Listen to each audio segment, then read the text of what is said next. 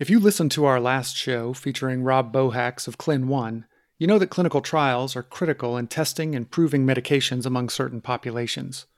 But when a trial is targeted to a specific population, there's a lot of room for bias in the data. In fact, most trial participants tend to skew white and male. To be truly representative, many trials enroll thousands of patients in dozens of countries over a period of years in order to test and prove the safety and efficacy of a product. Not only is that a massively time and money intensive endeavor, but can also cause life saving therapies to take years to reach the patients they could be helping. What if there was a way to accomplish the same result in a matter of months? Hello, and welcome to Data Point, the podcast about all the ways that data and analytics are driving innovation in healthcare today. I'm your host, Greg Matthews, and our guest today is Carolyn Magill, the CEO of Aetion that's A E T I O N for those of you who get distracted until you can see a new name spelled out in your head. The Aetion Evidence Platform is focused on patient outcomes, the most important driver in a value based system. In the past few months, Aetion has made news by forming a global partnership with Sanofi and by adding former FDA Commissioner Scott Gottlieb to its board. Take a listen as Carolyn and I go behind the scenes at a company that's making real world evidence, well, real in a big way. Carolyn, thanks so much for being with us on Data Point today. Thank you. I'm very happy to be here, Greg. I am uh, excited to introduce Aetion to our listeners. Um, this is a group of folks that are, are pretty senior in the healthcare space, um, but I think the field that you're working in uh, is such a new uh, but yet such an important one. Uh, I think everybody has something to learn. And I think um, the way I'd love to get us started, Carolyn, is if you wouldn't mind let's talk a little bit about you and who you are, where you came from, and what are some of the things that led you to take the helm at Aetion? Absolutely. So, I have spent the last 20 years or so in healthcare, primarily thinking about how we pay for care. So, the first half of that, I was with United Health Group and primarily focused on Medicare and Medicaid populations. So, inherent in supporting those groups of people who are over the age of 65, who have multiple chronic illnesses, who have limited incomes, it's a conundrum about sharing limited resources with a broad swath of people who have a lot of needs. So, it teaches you to be judicious and to try to get very thoughtful about who has what needs and how best to support them at specific points in time. Now, mm. over time, I realized that as a payer, there's only so much you can do to affect change, and you're not always viewed as everybody's favorite problem solver. Mm-hmm. That's uh, to to uh, be kind, I think. yes.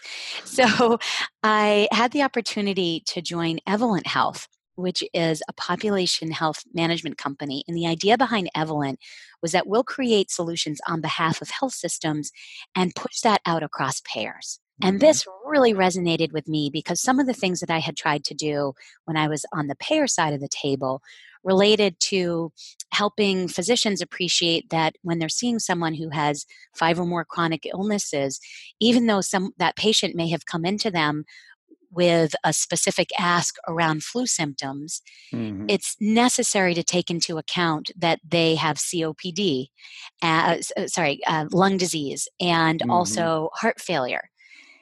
And in so doing, treat them holistically with respect to some of the things that they're dealing with, and not necessarily the narrow reason that they maybe have come in to see you. And the challenge that a physician has is that I would come in as a payer and say, and by the way, I want you to document this way. And by the way, we'll pay you in these ways to support uh, the ways in which we think you should be engaging with these more clinically complex subsets of the population. And other payers were coming in and saying, well, we want you to report data this way. And we want yeah. you to think about supporting our, our members these ways. And as a provider, you think, you know what, I just want to practice the best medicine. So the idea behind Evolent was let's create a solution on behalf of health systems that makes sense, given the way that they've grown up, the infrastructure that they've created, maybe the way that they've acquired different entities, as an example, and then push that out across payers because that's what we believe you know is the best approach. Mm-hmm. and i loved it. The challenge working on behalf of health systems is that they too can be constrained on the resources and levers that they can bring to bear to solving the challenges. And that's ultimately what got me to a place where we need to use data and technology more wisely to ensure that we're getting truly impactful, truly helpful information to caregivers and others who are supporting patients at the right point in time. And the current focus that I have is on medications mm-hmm. and how we ensure that we appreciate which medications are appropriate. And then we're sharing that information with those who are delivering care in a comprehensive and timely way. So let me pull on a thread here, if I may, Carolyn. You mentioned your work uh, with Medicare and Medicaid populations, and these are populations that, you know, as you said, have, tend to have more complex health conditions. Um, they also probably, well, not probably, they are definitely underserved in the system. What are some of the things that Aetion's work is doing that could be beneficial to those populations that typically aren't necessarily first on our list when we think about you know testing a new product or, or bringing something new to the market so let me back up and share what Aetion does. Mm. We are a digital health company with a platform that uses epidemiology to assess safety, effectiveness, and value of clinical treatments. What this means is that we effectively use uh, statistical methods to figure out the causal linkages between a given clinical intervention and subsets of the population that it may affect. And our primary focus at this point is on medications because there is so much broken about our knowledge around which medications are appropriate for whom and when. Sure. The primary ways that we approve medications worldwide are through uh, randomized controlled trials, which are RCTs, we call them, which are uh, very effective ways to measure the impact of a given drug on a population relative to a control group. And the nice thing about that is that coming in, you don't have to have hypotheses about what you'll see in the different populations. You let mm. the experiences speak for themselves. In Aetion's world, we're saying, geez, we have a lot of data about how populations respond in what we call the real world, which simply means once a medication is out of that controlled setting, once it's on mm-hmm. the market, what are our daily experiences with it? And that we should be using that data to inform what we know about how well a drug works and whether it's safe. And the reason this is important is that clinical trials tend to not include broad swaths of the population. By their very nature, they need to be mm. somewhat targeted. So we find that they skew in their enrollment towards white males, um, towards ages uh, that aren't necessarily broadly uh, representative of where we might see different results. So, people over the age of 65, people with different combinations of chronic illnesses, women of childbearing age, kids under the age of 18. Mm-hmm. We don't have great information as a drug comes to market necessarily about how these medications work for those patient populations. And that's where we can use data and analytics to get a much better sense and then use that to make decisions about maybe a secondary indication as an example where a drug mm-hmm. is actually appropriate for a population more broader than it was initially approved for like ibrance for male breast cancer as an example mm-hmm. or maybe it's a safety question where we just saw boehringer ingelheim do a multi-year study that spanned over 40 countries and involved thousands of patients to demonstrate the safety associated with a cardiovascular outcomes trial. Well, researchers used our platform to do that same study in a matter of months. Wow. And it didn't mean that you had to follow people up to the tunes of tens of hundreds of millions of dollars. So these are the kinds of things that we think we can do with data and analytics that ultimately will support patients in getting access to the right medications when they need them. And what you're describing makes sense. Being as big as a clinical trial might be, and they could be anywhere from you know dozens to hundreds to you know in this case even thousands of patients. It rarely can stack up against the literally millions of patients who are being treated every day for various conditions. Can you tell us a little bit about what kind of data Aetion typically works with, where it comes from, what kind of mechanisms you've developed for integrating data sets? I'm curious about sort of the the the data back end of the business that allows these kind of uh, insights to be developed. Happy to. And I'll, I'll, back up by saying that we are not a data aggregator. Mm-hmm. We have fashioned our platform to be fluent across data sets. Okay. Because one thing that is super important to us and to the scientists who founded Aetion out of Harvard Medical School is that we choose data that are fit for the purpose of the research question we're trying to answer. And as an aside, you can see responses that regulatory bodies have shared recently when they have not accepted real world data or real world evidence as part of their decisions. Oftentimes it relates to that data being fit for purpose. So we work across data sources. And what we find is that in today's world, there are many insights we can unlock from claims data, from mm-hmm. electronic health record data, from patient registries, especially important as we think about rare disease. Sure. Over time, though, Greg, we'll get much more robust in the ways that we integrate novel data sources. So we talk about social media, socioeconomic data, maybe my credit history has mm-hmm. a good predictor on my adherence, as an example. Then there are questions about genomics data and how we start to take that into account. So there are many more data types that we're thinking about in today's world, though, I want to make sure we're not missing the boat on what's literally at our fingertips today because right. there is so much we can get, as uninteresting as it might sound, from things like billing data. And we should absolutely be farming that and mining it for as much as we can get in the interim as we become more sophisticated about those other kinds of data sources. And one thing to appreciate also about Aetion's focus is that we index on regulatory grade decision grade. How can we be sure that there's the right level of replicability and transparency and how we've come up with those insights sure. that so a regulatory a body or others box. exactly you can make a decision and people can poke holes. You can use our platform to say awesome you did this data study it makes a lot of sense to us but what if i change the date range? What right. if i include other diagnosis codes? Does everything fall apart? And those are some of the concerns that you may have heard ray, uh, been raised from others who have expressed criticism or concerns about using real world evidence. Mm-hmm. And so our idea is well, let's create a platform that enables you to test that. And if you have doubts, then then let's let's look at it. And where it's a no-brainer, let's use it. And then where maybe there is still fuzziness or we need to use it more to supplement a clinical trial than to replace as an example, then let's mm-hmm. do that too. All right. So we're going to take a quick break. You have given us a lot of potential topics to pick up when we come back. Stick around. We're going to be right back with Carolyn Magill.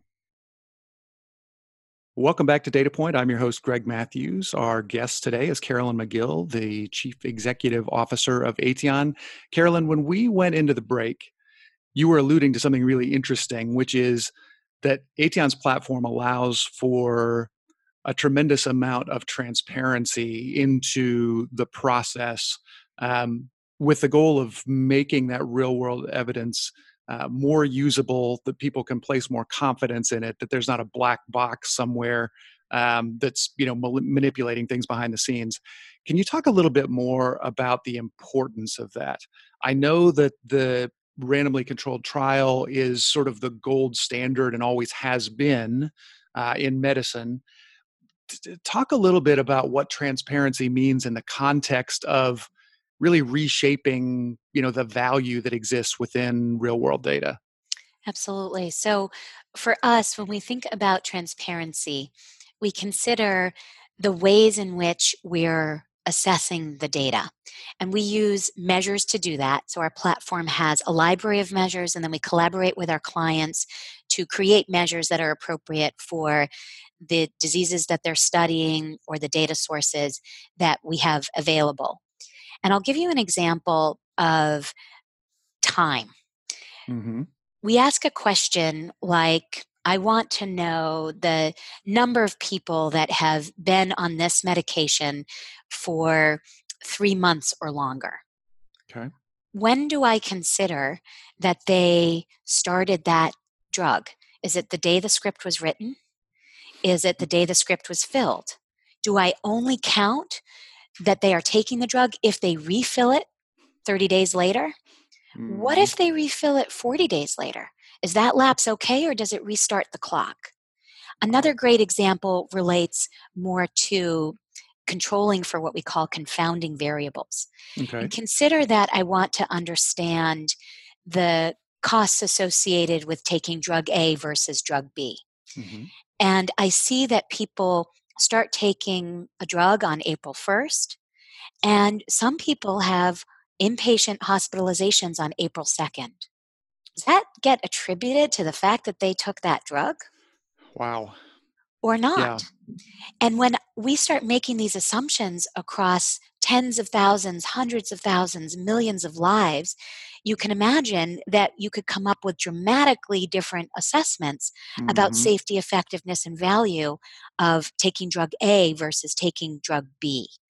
And that's why we believe that systematic way of structuring these studies.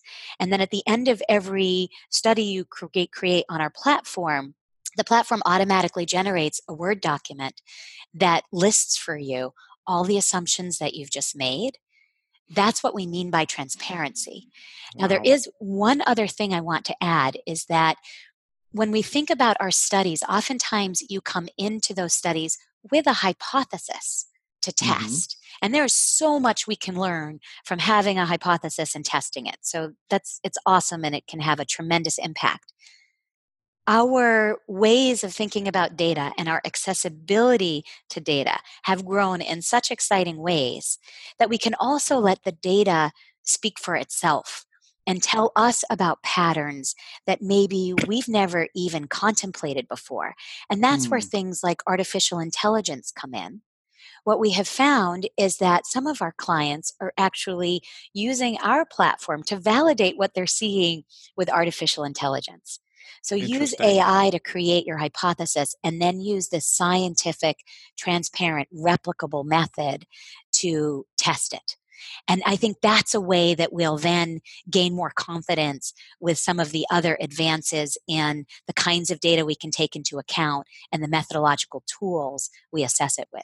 That is really exciting. And it's honestly, I, I think, uh, being a person that has worked extensively with data over the last several years, one of the really daunting things about being able to do what you describe in terms of letting the data speak, in terms of the patterns that it yields that, you know, uh, may or may not be visible if you come into it with the blinders that a hypothesis can create it can be tough to do that simply because of the you know the processing power required the time required the resources required and it sounds as though with the platform that you've built you're able to get around some of those issues. I mean clearly the data sets that you're looking at can be in many cases massive.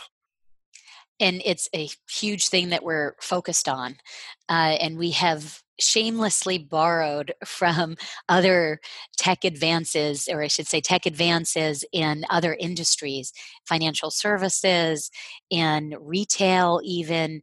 Uh, mm-hmm. You know, mm-hmm. there's so much out there, and we absolutely want to bring those techniques and the best thinking into the ways in which we're evaluating these data sources. Fantastic. Well, I know we've we've gotten to hear a little bit about Aetion and sort of the principles behind it. I'm curious to understand a little bit more about your customers. You know, we've talked about the pharmaceutical companies, for example, that are leveraging real world evidence.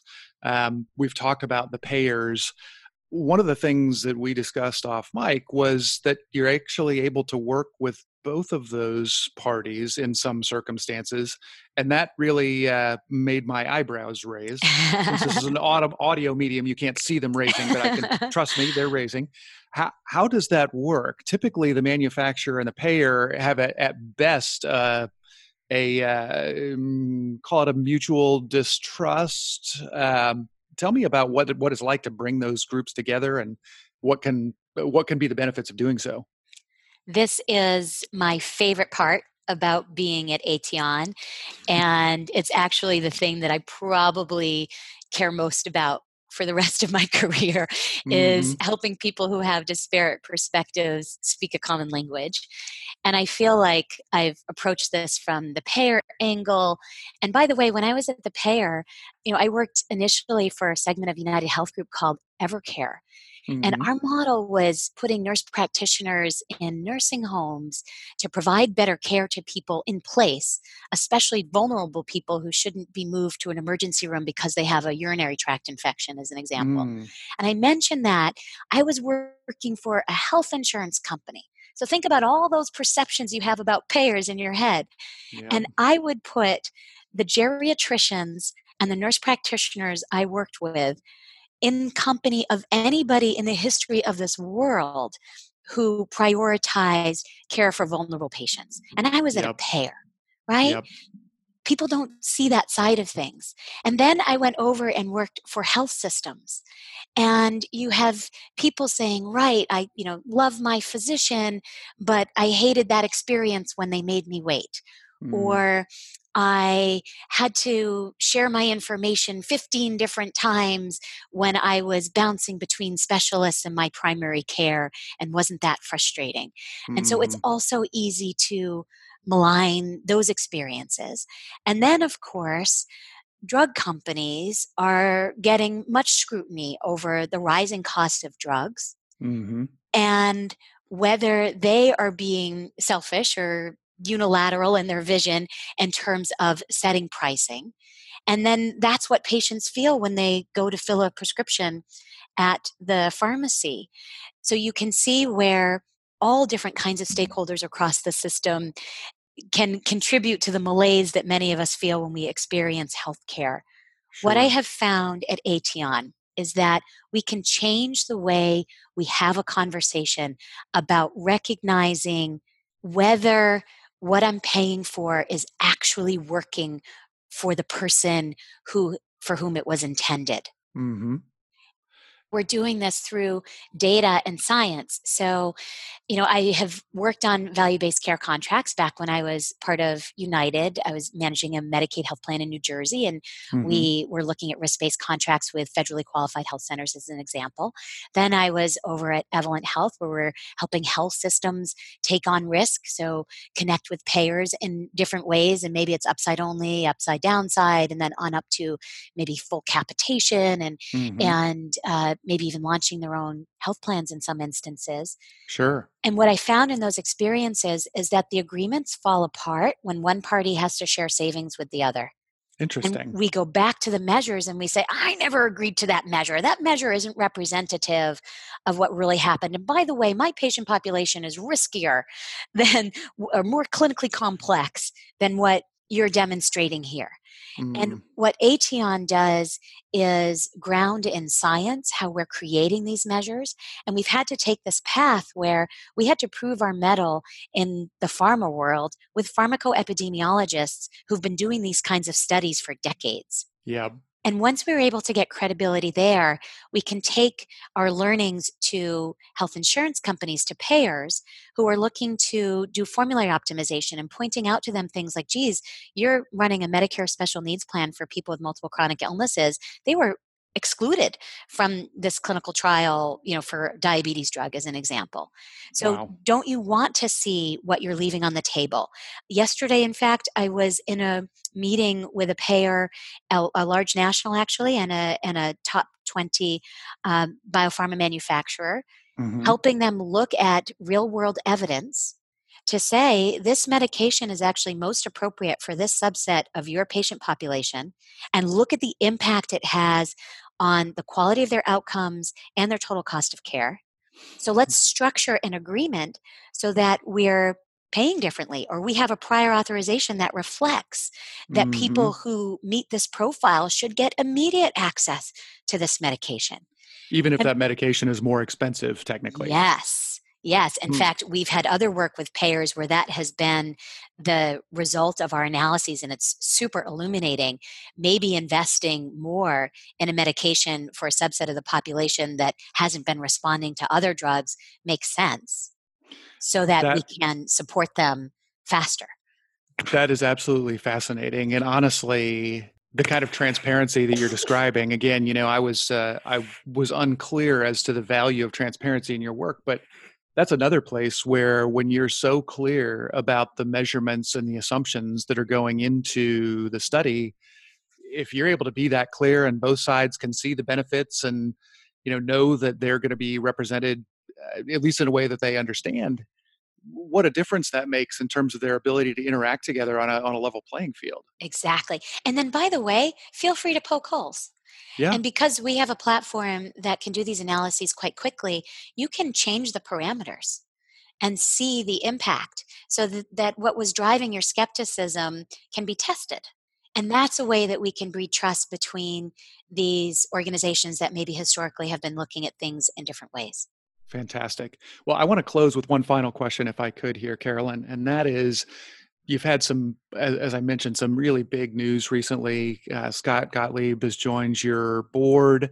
You've made a couple of really significant senior hires within the last couple of weeks. It feels as though Aetion is sort of a rocket ship getting ready to take off. Uh, can you tell us anything about you know what we should expect in the in the next 12 to 18 months i know that uh, there are going to be confidential things that we can't talk about but you know where, where's your vision where do you where, where do you see all this going Yes. So, one of the things we're most passionate about relates to establishing global standards for transforming real world data into decision grade real world evidence. And you will see a fair amount of movement in that regard. So, our partnership mm. with Friends of Cancer Research and with ISPOR is an example, and ICPE, there are other organizations that are out there uh, the EMA, the FDA, regulatory bodies in Asia and elsewhere, you'll start to see them embrace RWE in their decision making, and you'll start to see more clarity about what makes for sufficient RWE to support those decisions. And you'll see our role in that, which we're very excited about driving forward. And the other thing you'll see is much more traction in the ways that we just talked about bringing together different stakeholders. So, being at that nexus of conversation between biopharma manufacturers, payers, large employers, mm-hmm. at risk providers, in speaking a common language and using RWE and their most impactful decisions about understanding how much we should pay for a medication, how well it works, for whom, and when.